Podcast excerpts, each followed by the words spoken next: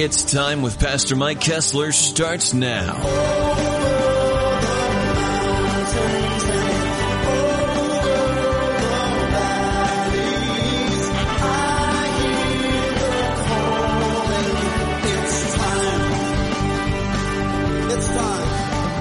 This is It's Time, the daily teaching ministry from the River Christian Fellowship, home of CSN International, featuring Pastor Mike Kessler, senior pastor at the River. Today, Pastor Mike is going to be teaching in the book of 1 Samuel. Located way back in the Old Testament, the books of 1st and 2nd Samuel are the legacy that reveals the change from God-appointed judges over the people to the kingdom era, where the Jews are ruled over by a king. Both a departure from God's ways and a foreshadow of God's ways. With our study on the book of 1 Samuel, here's Pastor Mike. Blessed are you of the Lord, for you have had compassion on me. Actually, he's nothing more than a murderer. We remember here just a chapter or two ago that he murdered all the priests because they had helped David go into the wilderness. And David actually told the priests the lie, and yet the priests are the ones that paid for it. David recognized that. But again, you see this super spiritual candy coating uh, upon these people like this, and it's still around today, and you just need to be aware of it. So, then Saul said, Blessed are you of the Lord. You've had compassion on me. Please go and find out for sure and see the place where the hideout is and who has seen him there, for I am told that he's very crafty. See therefore and take knowledge of all the lurking places where he hides and come back to me with certainty and I will go with you and it will be that in the land I will search for him throughout all the clans of Judah. So he's saying, listen, you, you go out, you spy it out for me, you tell me where he's hiding out, and that way I can come and get him. Now, I heard that he's very crafty. I think this is amazing to me. Because actually David was not really crafty. He was simply a man that prayed. And uh, every time that uh, uh, Saul would make a plan to capture him, David would pray and God would tell him what the plan was. So I guess you might say God was kind of crafty here because uh, God was actually the one that was giving David the information to get out of the hand of Saul. So they arose, went to Ziph before Saul, and David and his men were in the wilderness of Maon in the plain south of Jezreel. When Saul and his men went to seek him, they told David. Therefore he went down to the rock and stayed in the wilderness of Maon. And there Saul heard that he pursued David in the wilderness of Maon. So Saul went on one side of the mountain. David and his men were on the other side of the mountain. And David made haste to get away from Saul, for Saul and his men were encircling David and his men to take them. But a messenger came to Saul saying, hasten and come, for the Philistines have invaded the land. Therefore Saul returned from pursuing David and went against the Philistines. So they call that place of the rock the rock of escaping. And then David went up from there and dwelled in the strongholds of Engedi. Now, this place of Engedi is an interesting place. I've been there. And uh, it's a long, narrow canyon. In fact, uh, the canyon is about as wide as this room is uh, from this wall over here to this wall over here, and it's miles long. And you hike back there, and at the very end of this of, of, this canyon, there's a waterfall, and you can see why David would go there because it was it's like really a cool place to hang out. I mean, like if you had a, a vacation and you just wanted to take a couple weeks, this would be the place to go. There in Israel, on on the other end of it, it, it goes out towards the Dead Sea. But here in this canyon, and because it's a canyon and it, and, and the, the direction that it runs, the sun only gets to the middle of it, uh, right in the middle of the day, and then as soon as the sun starts dropping down, the, the sides of the canyon begin to, um, give it shade. And it's full of caves all along on both sides. And, there, and, and where that waterfall is, there's a little stream that runs through it. So there's water there. There's a good place to take a shower. There's, there's, you know, I mean, it's a neat place. It's, it's one of those places that, um, maybe someday when we have a chance to go to Israel, we'll hang out there for a while. Cause it is, it's really, um, no wonder David went there. It was a really a great place to go because it had everything basically you needed. Well, it tells us here that it happened when Saul, had returned from following the Philistines, that it was made known to him, saying, Take note, David is in the wilderness of Engedi. And so Saul took 3,000 chosen men from Israel and went to seek David and his men in the rocks of the wild goats. And this again, as you go back into this canyon, you can see that. Now, we're, we're kind of familiar with canyons here in southern Idaho. We have a lot of them here. But uh, it's, it's like a wash that came through, and, and, and like I say, the, the canyon walls are, are fairly high. Um, probably, um, oh, I'm thinking probably somewhere around 150, 200 feet tall in, in this canyon that you go back in. And it's not a real wide canyon, but it's like I say, it's filled with caves. Well, uh, David uh, is there, and uh, notice it says here, uh, so he came to the sheepfolds by the road, and there was a cave, and Saul went in to attend his needs. Now, there's a lot of discussion what his needs might be, but um, you can probably think of some things. Uh, and it may very well be that maybe he also went in there to take a nap, which was customary uh, for a lot of people in those because the, it is so extremely hot there uh, that um, in the middle of the afternoon you could get into one of these caves. It was maybe 45 degrees because it's in the. It's like going down in your basement on a hot day. You go down in your basement and it's nice and cool down there. Well, this is what they would do, and they would take a nap or whatever. Well, so he's in there taking care of his needs. And David happened to be, and his men were staying in that same recesses of the cave. So uh, this cave was evidently fairly deep, Saul came into the mouth of the cave, and there he did whatever he was doing, taking a nap, whatever it was. And David was farther back in with his guys. And they're going, Whoa, can you believe this? Notice. It says, The men of David said to him, This is the day which the Lord said to you, Behold, I will deliver your enemy into your hand, that you may do to him as seems good to you. And David arose and secretly cut off the corner of Saul's robe. Now, so you could just see Saul in there taking a snooze and, or, or whatever else, but his coat was off, and so David sneaks up, cuts off a corner of his robe. Now, he did this to show Saul later on, I believe, that, hey, listen, I could have killed you just as easy as I could have cut off the corner of your robe. But I didn't do that because I, I, I have nothing against you. Well, he tells him here, that after he'd cut that off, it says that, uh, that his heart troubled him because he'd cut Saul's robe. There are some people that believe that the part that he cut off was actually that part that identifies him. Um, uh, there's a, a uh, there are people that believe that in those days that there was an identifying mark on every soldier. That's why you could tell who got killed in a, in a, in a war. I mean, you didn't look at their dog tag; they didn't have one. But there was actually a way that they would tie knots on a string, and depending on how those knots were tied, would tell um, it would tell um, who they were. Uh, and so it was almost like uh, your charge card number, if you will.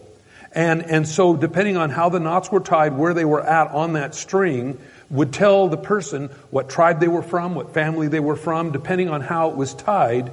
And so therefore it was your identification. In fact, some people said that it was actually so accurate that they actually could actually use it for credit, where they would imprint it into soft clay and, and be able to uh, know who it was because of, of the placement of the strings and the knots on the string.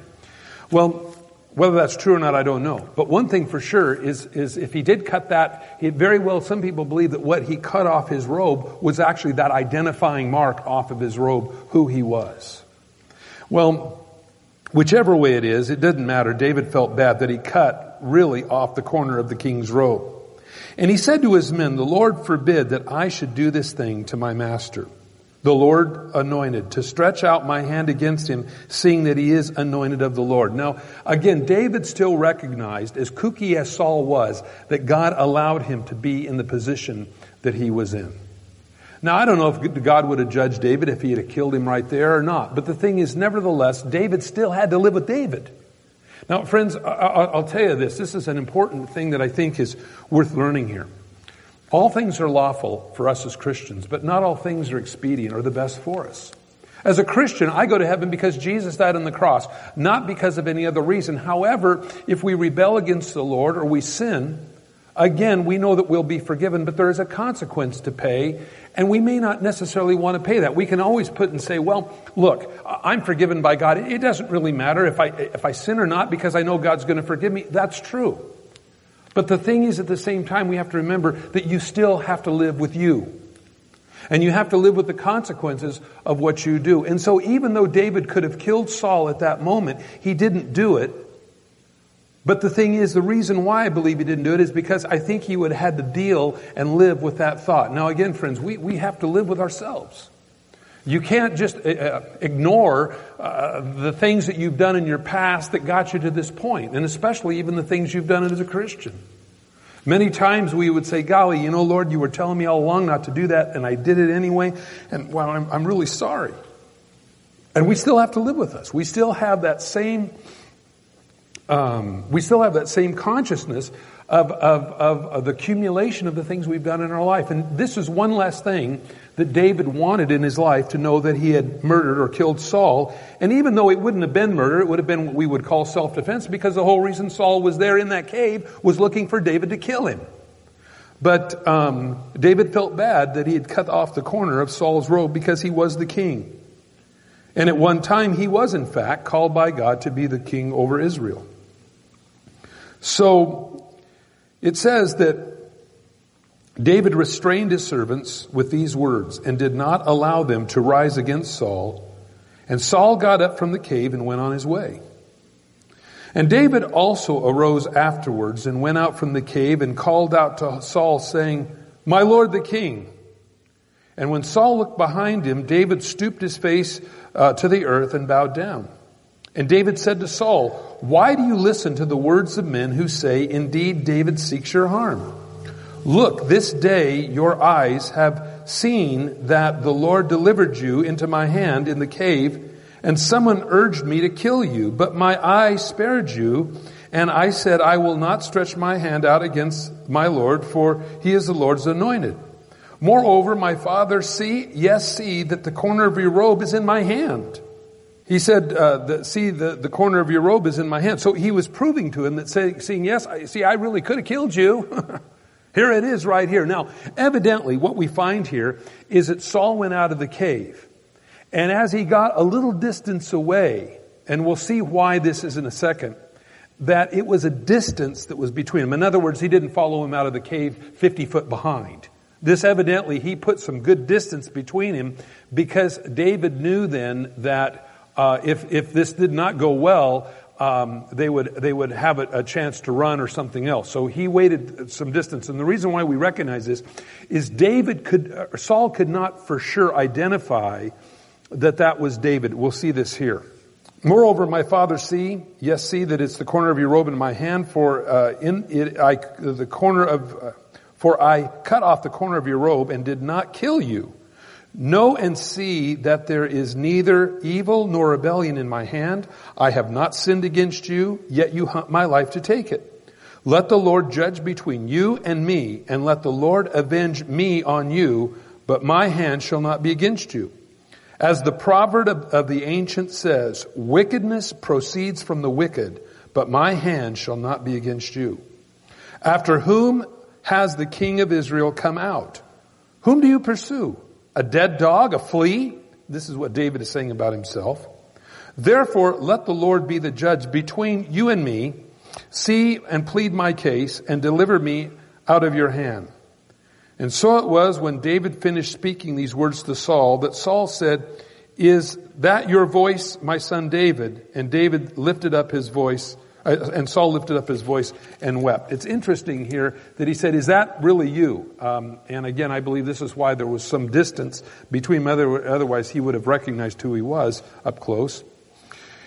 And then he said to David, you are more righteous than I, for you have rewarded me with good, whereas I have rewarded you with evil. And you have shown me this day how you dealt with me, for when the Lord delivered me into your hand, you did not kill me. For if a man finds his enemy, will he let him get away safely? Therefore, may the Lord reward you with good for what you have done to me this day. And now I know indeed that you shall surely be king. It's interesting that he knew this.